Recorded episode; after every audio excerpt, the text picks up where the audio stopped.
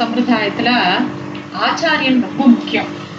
ஆச்சாரியன் வழி வழியா சொல்லி கொடுத்த விஷயத்தை தான் இன்னும் எல்லாரும் கடைப்பிடிச்சு பெருமாள் அடையறதுக்கு மோட்சத்தை அடையறதுக்கு ஆச்சாரியனை முன்னிட்டு தான் சரணாகதி பண்ற விஷயம் இருக்கு ஸ்ரீ வைஷ்ணவத்துல அதுதான் வந்து ரொம்ப சுருக்கமா கூறத்தாழ்வான் வந்து லக்ஷ்மிநாத சமாரம்பாம் நாதயாமுன மத்தியமாம் அஸ்மதாச்சாரிய பர்யந்தாம் மத்தே குரு பரம்பராம் அப்படின்னு சொல்றாரு. அதாவது லக்ஷ்மிநாதன் பெரும்பாலும் தாயாரையும் இருந்து ஆரம்பிச்சு நாதமுனிகள் மற்றக்கூடிய எல்லா ஆச்சாரியர்கள் மூலமா தான் பெருமாளை சேவிக்கிறேன். அந்த குரு பரம்பரையே சேவிக்கிறேங்கிறார். குரு பரம்பரைன்னு ஒரு விஷயம். அதாவது அஹ், பெருமாள்ல இருந்து ஆரம்பிச்சு ராமானுஜர் வரைக்கும் அப்புறம் ராமானுஜர்ல இருந்து ஆரம்பிச்சு மணவாள மாமுனிகள் சுவாமி தேசிகன் வரைக்கும் இருக்கக்கூடியதுதான் குரு பரம்பரை அப்படின்னு சொல்றது. அதாவது ஒருத்தர் வந்து ஒரு நெக்லஸ் ஒரு ஆரம் போட்டுக்கிறான்னா அந்த ஆரத்துல கீழே வந்து ஒரு பதக்கம் இருக்கும் இல்லையா? அந்த அந்த பதக்கம் வந்து ஒரு ரத்ன ஹாரம் போட்டுக்கிறான்னா அந்த பதக்கத்துல நடுநயமாக இருக்கக்கூடியவர் தான் ராமானுஜர். அதை சுத்தி பின்னப்பட்டதான் இந்த ஆச்சாரிய குரு பரம்பரை அப்படின்னு சொல்றார்.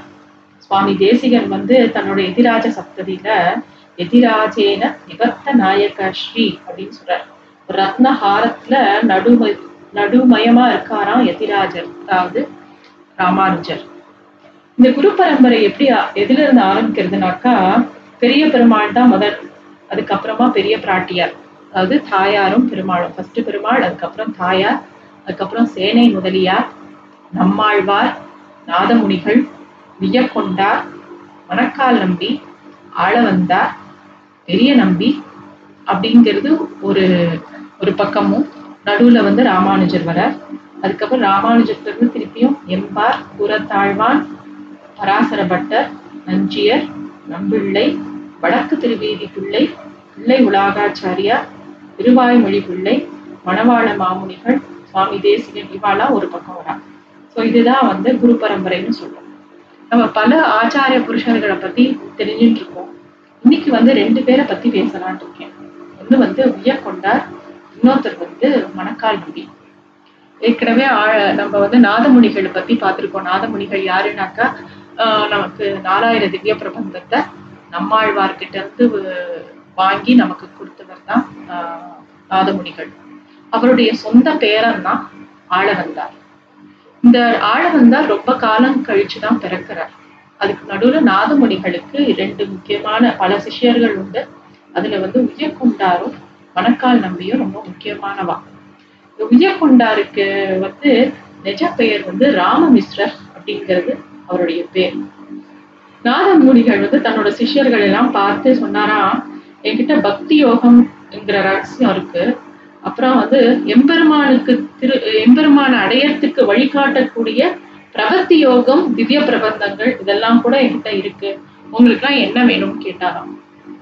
அப்ப வந்து அஹ், பக்தி யோகத்தினால நம்ம மட்டும்தான். எந்த ஜீவன் வந்து பக்தி யோகம் பண்றதோ அது வந்து பெருமாளை மோட்சத்தை அடைய முடியும். அது வந்து நல்ல வழி. ஆனா இந்த திவ்ய பிரபந்தங்களோ பிரபத்தி யோகத்தையோ கடைபிடிச்சோம்னா சாட்சாத் எப்பெருமான ஆஹ், மோட்சத்துக்கு அடையலாம். அப்ப ராமகிருஷ்ணர் யோசிச்சாராம் ஆஹ், நம்ம வந்து வெறும் பக்தி யோகத்தை கடைபிடிச்சோம்னா நமக்கு மட்டும்தான் பலன். அதுவே நம்ம திவ்ய பிரபந்தத்தையும் இந்த பிரபத்தி யோகத்தையும் கத்துண்டு எல்லாருக்கும் எல்லா ஜீவன்களுக்கும் சொல்லி வச்சோம்னா எல்லாருமே வந்து சரணாகதி பண்ண முடியும். அப்படின்னு யோசிச்சாராம். பிணம் கிடக்க மலம் புணர்வார் உண்டோ? அப்படின்னு அவர் யோசிச்சாராம். எல்லா ஜீவன்களும் இந்த உலகத்துல உழன்னு இருக்கிறச்ச தான் மட்டும் போய் பெருமாளை கல்யாணம் பண்ணிட்டு மோட்சத்தை அடைய முடியுமா? அதனால என்ன லாபம்? அப்படின்னு அவர் யோசிச்சாராம்.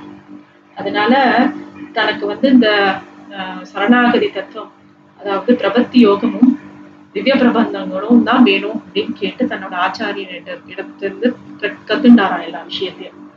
உலகத்தை எல்லாம் உய்யக் கொள்வதற்காக வந்தவர் நீரென்றோ?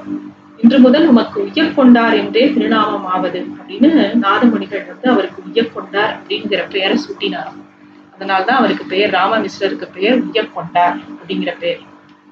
இன்னொருத்தர் வந்து மணக்கால் நம்பி. அதாவது உயர்கொண்டார் காலத்துல கூட ஆழவந்தார் ரொம்ப சின்ன குழந்தை. அவர்கிட்ட போய் பெரிய பெரிய விஷயங்கள்லாம் சொல்லி கொடுக்க முடியாது. அதுக்குள்ளேயே உயர் கண்டார் வந்து பரமபதிச்சிடுறார். அப்ப வந்து தன்னோட ம- மணக்கால் நம்பி கிட்ட இந்த மாதிரி நம்ம ஆச்சாரியன் உபதேசிச்ச சொன்னார் தன்னோட திருப்பேரனாருக்கு எனக்கு அந்த பாக்கியம் கிடைக்கல நீராவது பண்ணும் அப்படின்னு சொல்லிட்டு அந்த விஷயத்த செயல மணக்கால் நம்பி கிட்ட ஒப்படைச்சிட்டு போயிடுறார். மணக்கால் நம்பிக்கு வந்து ஆளவந்தார சந்திக்கிறதே பெரிய பாடா இருந்தது.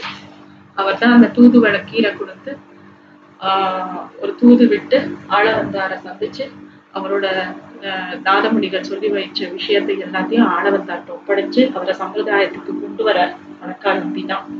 மணக்கா நம்பி வந்து தன்னோட ஆச்சாரியனோட உயர் கொண்டார பரமபதிச்ச அப்புறம் அவரோட தேவிமார்களும் இறந்து போயிடுறான்.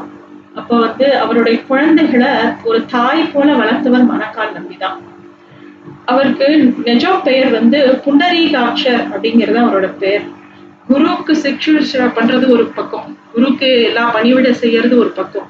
ஆனா குருவோட குடும்பத்துக்கே பணிவிட செய்யறதுங்கிறது ஒரு வழக்கம் இருந்தது. மணக்கால் நம்பி அந்த மாதிரி தன்னோட குருவோட குழந்தைகளை கூட அவ்வளோ மரியாதையா நடத்துவாராம். ஒரு சமயம் குழந்தைங்க ஒரு இடத்துல ரொம்ப சேரா இருந்ததான் அதை தாண்ட முடியாம தவிச்சுதான் அப்படியே தான் கீழே படுத்துட்டு தன்னோட முதுகுல அந்த அந்த குழந்தைங்களை நடந்து போக சொன்னாராம். அந்த குழந்தைங்களோட மணல் கால் அவரோட திருமேனியில பட்டதுனால அவருக்கு மணக்கால் நம்பி அப்படிங்கிற பெயர் வந்தது. அவரை அவதரிச்ச ஊருக்குமே அதனாலதான் மணக்கால்ங்கிற பேர் வந்ததாம். மணக்கால் நம்பியோட சீடர் தான் ஆளவந்தார் ஏற்கனவே நம்ம ஆளவந்தார் பத்தி சொல்லியிருக்கோம். நன்றி.